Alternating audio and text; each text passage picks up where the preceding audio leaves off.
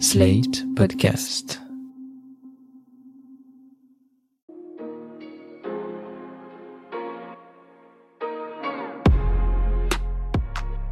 Bonjour et bienvenue dans le monde devant soi. Cette semaine, exceptionnellement, nous vous diffusons un épisode de New Deal, notre podcast consacré à l'actualité politique américaine, avec un épisode qui analyse les résultats des midterms, ces élections de mi-mandat organisées le 8 novembre.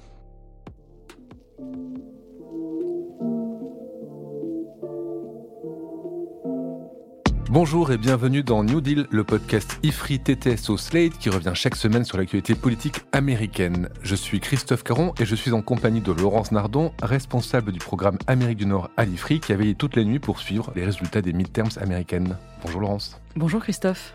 Je le disais donc, ce mardi 8 novembre, les États-Unis votaient. Si vous êtes des fidèles de New Deal, vous savez que sont renouvelés la Chambre des représentants, un tiers du Sénat, des gouverneurs, des shérifs et tout un tas d'élus.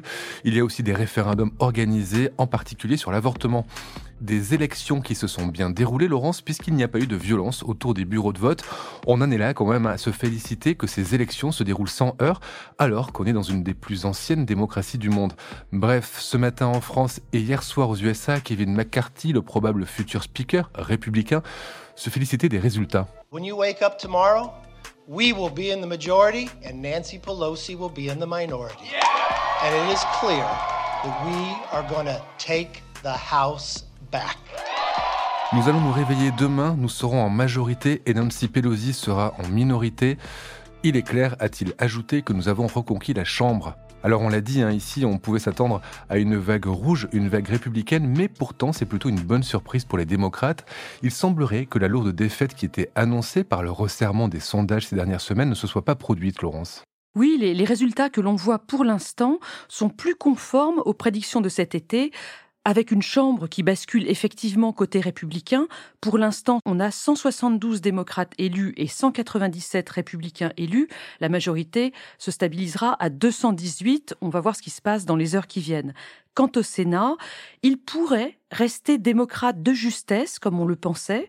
Pour l'instant, 48 sièges sont attribués à des sénateurs démocrates contre 47 à des sénateurs républicains. Oui, car à l'heure où nous enregistrons ce podcast, nous ne savons pas encore quels sont les résultats définitifs. Et ce qu'on sait en revanche, c'est qu'il reste cinq sièges à pourvoir au Sénat. Et ça, ces cinq sièges, ils sont capitaux. Effectivement, c'est notre problème puisque les résultats sont pas encore tous rentrés. Les dépouillements n'ont commencé qu'en fin de journée hier mardi.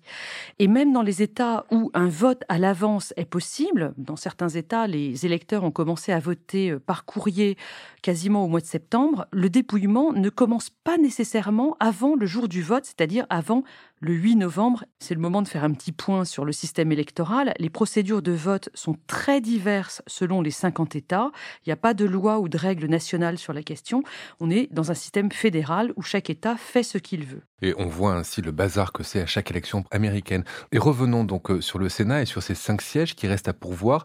Est-ce qu'il y a un enjeu particulier? Que faut-il observer? En effet, à l'heure où nous parlons, il y a encore euh, cinq sénateurs qui ne sont pas encore euh, connus. Je vous les liste rapidement. Il y a l'Alaska, où ce sera forcément une élue républicaine, puisque s'y affrontent Lisa Murkowski et Kelly Chibaka, qui sont toutes les deux républicaines. Qui sont toutes les deux très pro-Trump non, Lisa Murkowski est une anti-Trump et Kelly Chibaka est plutôt euh, plus radicale. Passons maintenant à l'Arizona et Wisconsin. Pour ces deux États, les résultats sont quasiment certains. On aura un démocrate dans l'Arizona, Mark Kelly, et un républicain dans le Wisconsin, Ron Johnson. Alors je vous arrête parce que si on fait les comptes, on serait à 49 contre 49, donc pas de majorité. Il resterait donc deux sièges à départager, et c'est ça qui pourrait faire basculer le Sénat. Voilà. Alors les deux États pour lesquels le dépouillement n'est pas terminé, ce sont le Nevada et la Géorgie. Pour le Nevada, c'est donc trop tôt pour le dire, on a Catherine Cortez Masto, une démocrate, contre Adam Laxalt, un républicain. Quant à la Géorgie, on a cette fameuse campagne entre le pasteur euh, démocrate Raphaël Warnock et l'ancienne star de football américain Herschel Walker. Ce fameux Herschel Walker dont on avait parlé dans un épisode précédent, vous nous aviez raconté le scandale qui le touchait à propos de sa petite amie à qui il avait payé un avortement tout en étant lui-même opposé à l'avortement.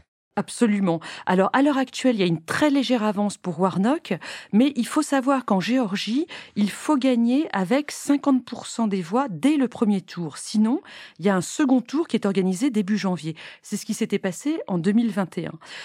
Si Warnock, ou Herschel d'ailleurs, ne réussit pas à franchir cette barre des 50% des voix euh, aujourd'hui ou demain, on pourrait donc ne pas avoir de résultat définitif pour le Sénat avant le mois de janvier. Une petite précision quand même sur le dépouillement au Nevada. C'est un État qui est relativement à l'ouest et donc pour des raisons de fuseau horaire, le vote s'est terminé plus tard et le dépouillement n'est pas du tout terminé. Or, ce qu'il faut savoir, c'est que les bureaux de vote ruraux sont dépouillés en premier, ça va plus vite parce qu'il y a moins d'habitants. Et ces habitants sont plus républicains. Et donc, généralement, on a les bulletins républicains qui sont comptés en premier. Les bureaux de vote urbains, où il y a beaucoup plus d'habitants, mettent plus de temps à être dépouillés. Ce sont des bulletins généralement plus démocrates, et donc les votes démocrates arrivent dans un second temps. On pourrait donc voir, et ça s'était déjà produit en 2020, un phénomène où les résultats semblent d'abord avantager les républicains avant de se retourner vers un succès démocrate. Une des grandes questions qui a marqué la campagne, surtout auprès des candidats républicains, c'est vont-ils reconnaître leur défaite? Est-ce qu'on a des risques de contestation des résultats dans les différentes élections qui se sont tenues cette nuit? On a vu, vous avez raison, à quel point les, les candidats républicains refusaient de s'engager à reconnaître les résultats. C'est là l'un des risques majeurs pour le fonctionnement de la démocratie américaine. Déjà, on entend dire qu'en Arizona, et plus précisément dans le comté de Maricopa, un certain nombre de machines de vote n'ont pas fonctionné comme il faut, euh, et les républicains sont déjà en train de réclamer des recomptages. Il faut donc s'attendre à un feuilleton électoral assez long, mais maintenant on connaît une, une idée générale du résultat. Est-ce qu'on peut se tourner vers une analyse politique proprement dite? Pourquoi ces résultats sont finalement moins dramatiques que prévu pour le camp démocrate et Joe Biden? On peut faire une, une double hypothèse sur la manière dont les démocrates ont mené leur les derniers discours de Biden, qui étaient centrés sur la défense de la démocratie et du droit à l'avortement, ont dû fonctionner. On peut supposer que les jeunes et les femmes se sont surmobilisés. On le verra sans doute dans les analyses un peu plus fines du vote qui vont sortir dans les semaines qui viennent. On avait dit aussi que le bilan de l'administration Biden n'avait pas été suffisamment mis en avant. Je pense notamment aux lois adoptées cet été euh, sur le climat et sur les technologies de semi-conducteurs, par exemple, pour faire revenir des usines aux États-Unis. Là aussi, euh, le vote a dû marcher. Il faudra voir quelles sont les motivations mises en avant par les électeurs dans leur vote. On le verra dans les sondages de sortie des urnes. Mais est-ce que le fait que ce thème est porté veut dire que les thèmes défendus par les républicains, eux, c'est-à-dire l'inflation, la criminalité et l'immigration, qui ont été les, les, grands thèmes de campagne, ont moins séduit les électeurs que prévu? Je pense que non, les républicains ont certainement bien réagi à ces thèmes de campagne, mais c'est la surmobilisation des démocrates qui a dû faire la différence. Alors on se retrouve avec une chambre républicaine, un Sénat on ne sait pas encore. Quelles peuvent être tout de même les conséquences de ces résultats sur euh, le travail de Joe Biden pour le reste de son mandat? Pour le camp Biden, ce qui est certain, c'est que l'absence de tsunami républicain est déjà un succès. Ça va être le leitmotiv des communicants démocrates dans les jours qui viennent, et cela même s'ils perdent le Sénat. De toute évidence, la dynamique est beaucoup plus positive pour l'administration. D'autant qu'il est très rare que les présidents en exercice remportent les élections du mandat. Mais oui, on voit bien que les précédents de Clinton dans les années 90 et d'Obama en 2010 ne se sont pas répétés avec Biden. C'est vraiment euh, quelque chose d'extrêmement positif pour lui. Et concrètement d'ailleurs, on voit bien que son action ne va pas être bouleversée puisque d'une part, l'administration a déjà passé l'essentiel de son programme avec ces fameuses lois dont je vous ai parlé tout à l'heure et que il est absolument certain que les républicains n'auront pas 60% des sénateurs, et donc ils ne pourront pas abroger tout ce travail législatif. Donc une relative bonne nouvelle pour Biden, mais est-ce que c'est une si mauvaise nouvelle que ça pour les républicains? Et oui, parce que la seconde bonne nouvelle pour les démocrates dans les résultats électoraux, c'est qu'ils devraient affaiblir Donald Trump. On l'a vu ces derniers mois, Trump s'est beaucoup investi dans ces élections, il a soutenu officiellement des centaines de candidats républicains, à la fois contre d'autres républicains pendant les primaires. Rappelez-vous de la mésaventure de Liz Cheney dans le Wyoming. Une candidate anti-Trump? Oui, défaite par une candidate trumpiste. Et puis ensuite, Trump a bien sûr soutenu ses candidats contre les démocrates dans l'élection générale. alors, si on fait le bilan des candidats soutenus par Trump, il y a eu des succès, hein, bien sûr, notamment J.D. Vance, qui a remporté son siège de sénateur dans l'Ohio. Et plus inquiétant, près de 200 candidats trumpistes qui remettent en cause les résultats de l'élection de novembre 2020 ont déjà été élus à cette heure-ci. Sur 370 quand même qui se présentaient, donc ça fait une majorité. Oui, d'autant plus qu'on attend encore les résultats pour euh, beaucoup d'autres de ces election deniers. Mais il y a eu quand même des échecs pour Trump. Par exemple, en Pennsylvanie, c'est John Fetterman, le démocrate, qui a battu le candidat trumpiste Mehmet Oz pour le poste de sénateur. Alors il n'y a clairement pas de vague rouge sur son nom. Est-ce que ça va le décourager dans sa conquête d'un second mandat? Alors d'abord, il va falloir euh, voir comment Trump réagit aux résultats. On le sait, il est très mauvais perdant. Donc ce qui est certain, c'est que rien ne sera de sa faute dans ce qui vient de se produire. Et si ça se trouve, il niera même ce résultat décevant par rapport aux attentes. On doit s'attendre aussi à ce qu'il soutienne des recours, des demandes de recomptage. Mais surtout, ça va impacter l'annonce potentielle de sa candidature. Dans tous ces derniers meetings, Trump a dit qu'il ferait une grande annonce mardi prochain, le 15 novembre. Tout le monde pense évidemment qu'il s'agit de sa candidature au présidentiel de 2024. Mais est-ce que ce relatif échec républicain pourrait le faire changer d'avis? Je pense pas, au contraire, parce que ça pourrait précipiter cette annonce de candidature pour occuper le terrain vis à -vis de potentiels adversaires. Parce que les résultats en demi-teinte pour les républicains, ils changent la dynamique au sein du parti et remettent en selle l'idée d'un affrontement entre ténors républicains dans des primaires républicaines pour les présidentielles de 2024. Et la victoire de Ron DeSantis, gouverneur de Floride, ne doit pas rassurer euh, Donald Trump. Mais oui, absolument. Ron DeSantis avait déjà évoqué euh, sa candidature en 2024 avant de se rétracter plus ou moins ces dernières semaines. Or, il vient d'être réélu gouverneur de Floride avec 59,4% des voix. Il est certain que ça va l'encourager à se présenter dans des primaires euh, pour 2024. Rappelons tout de suite que Ron n'est pas anti-Trump, au contraire, il est très Trumpiste sur le fond.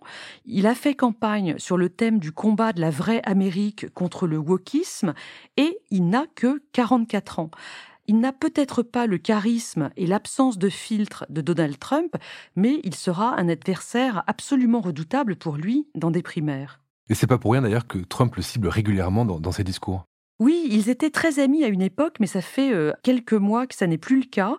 Trump l'appelle désormais Ron de Sanctimonious, Ron le moralisateur, ou, ou j'ai envie de dire Ron le cul béni.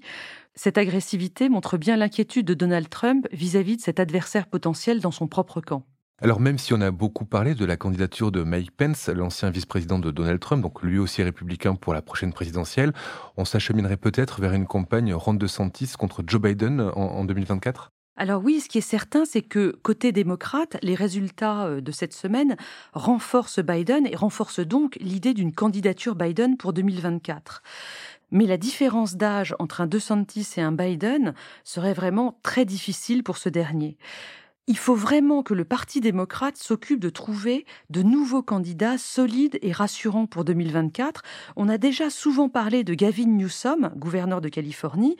Là aussi, euh, tout n'est pas dépouillé dans les bureaux de vote de l'État, puisqu'on est sur la côte ouest, mais il devrait être réélu. Pour finir, et parce que c'est un sujet qui nous intéresse à New Deal, et pour aller au-delà de la stricte politique intérieure, est-ce que ces résultats des midterms peuvent changer quelque chose dans la politique étrangère américaine? Je pense au soutien à l'Ukraine, à Taïwan, et pour les relations entre États-Unis et Europe. Je pense que les choses vont continuer à peu près sur la même ligne parce que de toute manière, même avec une énorme victoire des républicains, on n'aurait pas forcément vu un énorme changement de politique étrangère. Parce que d'une part, cette dernière est quand même beaucoup du ressort de la présidence et d'autre part, c'est l'un des rares domaines dans lesquels il y a d'importantes failles au sein du camp républicain entre les nationalistes pro-Poutine et les faucons interventionnistes.